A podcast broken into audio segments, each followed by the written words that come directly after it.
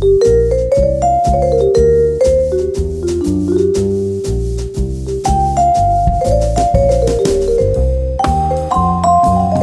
hello and welcome to the Clipping Chains podcast from clippingchains.com, where we are funding the adventurous life.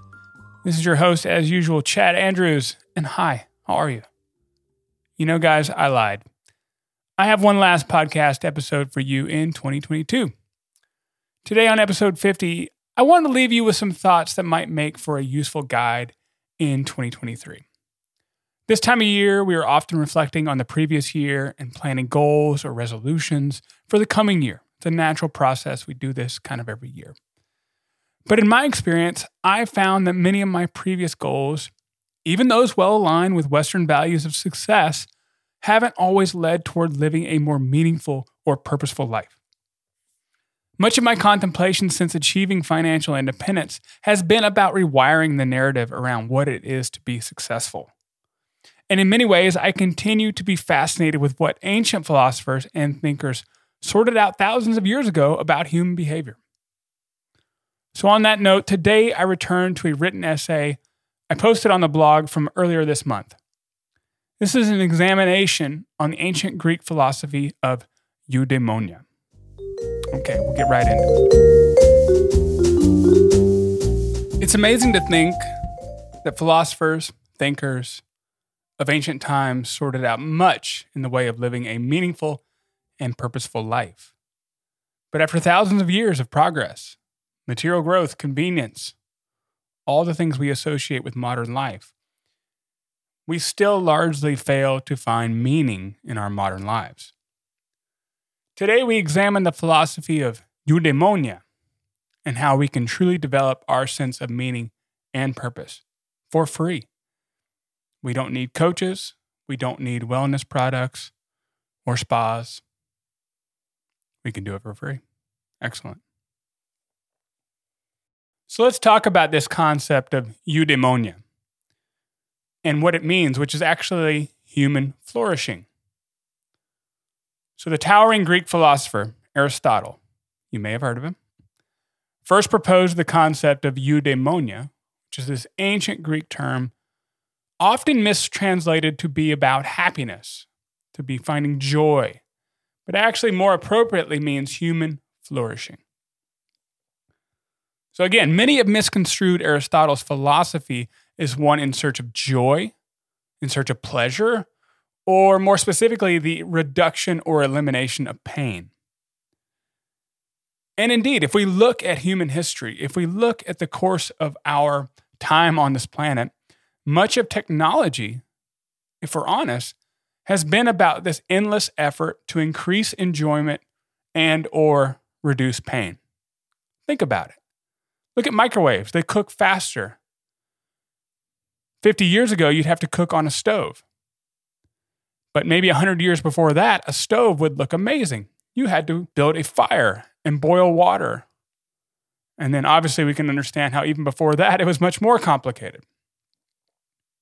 TVs and social media. Do I even need to say it? Right?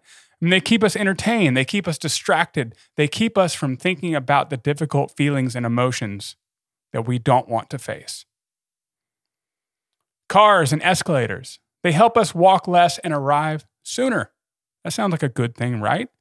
However, but in making living easier, human progress has at the same time undermined this concept of eudaimonia which is keeping us from truly flourishing. So if Aristotle would, was here right now, let's pretend he is, he would say the eudaimonic life is an active, inquisitive, contemplative, and involved life. Eudaimonia involves the introduction of pain to provide growth, the involvement in community to connect and bond with our tribe, ideally with those who challenge us in our values and beliefs. Now, in contrast, we can look at this idea of hedonia. And this is more the pursuit of feeling good. Some of you may be familiar with the hedonic treadmill. So we'll talk a little bit about what that is. So, in contrast to eudaimonia, hedonia is absolutely the pursuit of feeling good. To feel good in this sense, one must aim to maximize pleasure and avoid pain. In doing so, one is more likely to live a life devoid of depth and devoid of community. The more time spent consuming what is, in essence, like a candy of the soul, right? Just easy sugar, pleasure, pleasurable distractions like television, social media, the less time there is available for contemplation and engagement with who we really are. I don't think many of us, me included, know the real us. I think we are so busy trying to form a vision of who we should be, a socially acceptable version of who we need to be, that we fail to recognize the things we often have in common with all of us. We're all selfish, but yet we all try and paint a vision of ourselves as the not selfish person and often critique those who have the personality traits we don't like about ourselves. Now let's talk about relationships. So, when people run from difficult relationships, and I certainly have many times in the past, I've alluded to this, it's a big problem for me. Those who run from difficult relationships are more likely to find all relationships difficult. My hand is raised. As such, they become increasingly disengaged from in person contact and miss out on the sense of belonging in society. Absolutely. Now, when we talk about hedonism, it isn't just the pursuit of wealth, power, or an emotional high. I think a lot of times hedonism is associated with, like, I don't know, doing tons of cocaine on a yacht with a bunch of girls in bikinis or guys in Chippendale outfits, whatever your preference is. That's this common idea of hedonism. But it can be as simple as a constant avoidance of what causes us pain. If we're always looking to avoid pain, we are engaging in hedonism. So we must be careful not to characterize hedonia solely as some sort of shallow pursuit. Because some sense of pleasure is important and it's justified, of course. We, you know, we shouldn't be just living this hard, austere, stoic life. We do need pleasure. I understand that. And I want it too. So, what happens when we just pursue happiness? A misaligned pursuit of happiness leads paradoxically to fragility and eventually unhappiness. And we see it in our modern language. Look today. We see terms like toxicity or violence that have broadened significantly in recent decades. These terms used to be used for actual physical engagement, but now these are examples of how minor disagreements or even high standards can be perceived and labeled as abuse. As we become more comfortable and less challenged, as our needs are easily met, our grievances become pettier, right? Do you ever go to a nice neighborhood and throw your dog turd in somebody's trash can? They might lose their minds. but that's because their life has gotten too easy and their grievances pettier. It's true. Try it out. I can I get a test. By engaging too often in the hedonia condition, we are happy in the short term but discontent and perhaps lonely in the long term. Discourse becomes polarized, differences are magnified, and common ground is overlooked. Western culture celebrates and encourages hedonia. So you don't need to be discouraged by the tendency to engage in some or even many of these behaviors because we all do. We've been taught from a very early age that this is normal behavior in our society. We are taught to go out and make a lot of money to buy nice things and to raise status for ourselves and our family. So the idea is not to eliminate leisure completely or to fully embrace pain, but to be mindful and resist the urges to regularly do so. So, according to this eudaimonia concept, what are the four pillars of living a meaningful life? Well, there are some similar concepts and themes that emerge from those who report something akin to a sense of eudaimonia.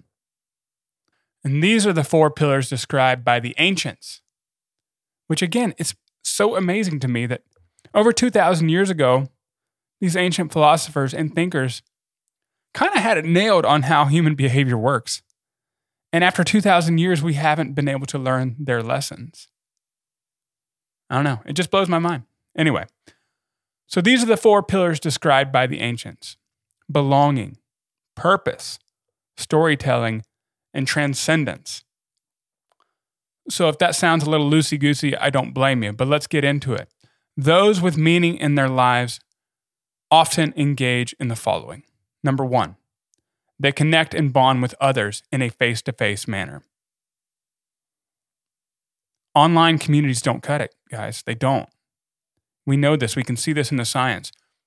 We get only a very modest engagement of this sort of meaning in our lives through online communities. We need that face to face contact. We need to see how eyebrows furl. We need to see how body language is used. That's all part of the richness of human engagement. We cannot get that on Twitter or on Instagram or on Facebook. We just can't. Okay? Number two, they participate in worthwhile and engaging activities with their time. So, this sense of purpose can come from using skills and abilities to serve. Now, this is important to serve without asking or expecting anything in return. I think this is where we blow it in modern times. We say we're doing something because we think it's important. Often, if we're honest, it's either about money, number one, or it's about power and or status. And I think we're all guilty of this. I'm guilty of this we're not necessarily serving if we're honest. It's all about our own ambitions or pursuit of money. So we have to be careful to ask what are we really doing? And is it keeping us from having meaning with our careers and the work we do? Number three, they create narratives and stories to provide meaning and to explain their place in the world. Now, these narratives can connect and explain both positive and negative experiences that shape our lives. So, for instance, a death in a family, a death of even a spouse, can be used to form a narrative about maybe creating a new life, learning from this experience. We often see that those who report losing someone very close to them don't always stay in a very negative, downtrodden state for very long. They're able to grow from this experience if they can create a narrative that helps them grow. And that leads right into this last one. Those who have meaning in their lives discuss spiritual or mystical experiences or discuss self loss. This doesn't mean you have to necessarily be religious. You don't have to ascribe to a standard religion, but some sense of spirituality, some sense of being a small part of something larger is very important, according to the Greeks, according to the ancients. And this idea of a transcendence allows us to feel as though we are part of something bigger than ourselves. So, again, this gets back to motivations. And this is something I've been thinking about a lot. And this, for me, is a real gift of financial independence. Many of you will find yourself on this website or listening to this podcast in anticipation of achieving financial independence and perhaps maybe quitting a job. I understand that. I was in your shoes. So, this idea that decreasing pain associated with work, well, work's a bummer. I don't like it. It's hard. Um, I don't like my boss and I don't like my commute. There's a pain there, right? We can feel that pain. Or we imagine the pleasure associated with leisure. Like I'll travel a bunch, I'll go rock climbing every day, I'll sleep in, I'll drink coffee slowly. All these things are alluring, but they're flawed, unfortunately, according to the ancients. Don't blame me, blame Aristotle over 2,000 years ago. Again, these ancient philosophers warned us of the excesses brought on by leisure and convenience. Yet we still fail to heed their insight and learn from these timeless observations of human behavior. They told us if you keep trying to program your life to avoid pain or to increase pleasure, you cannot find happiness. And yet, that is exactly how we're taught to engage life. So, by all means, secure financial independence. I want you to do that. Of course, that's why I run this website. That's why I talk about it every week. But do not do so in pursuit of a life of leisure. Because the Greeks figured it out, man. They're telling us don't do this. Be engaged with your community. Use your inherent skills and passions for good and provide quiet time for contemplation. I know you parents might be shaking your head. What quiet time? I understand. Well, I don't really understand, but I understand, right? Find a sense of spirituality, however that looks for you. Resist acting with the anticipation of recognition or reward. That's a tough one for a lot of us. That's a tough one for me. And maybe hardest of all, embrace difficult emotions and relationships to enable learning and growth. So, finally, use this opportunity not to eliminate problems, but to create better problems.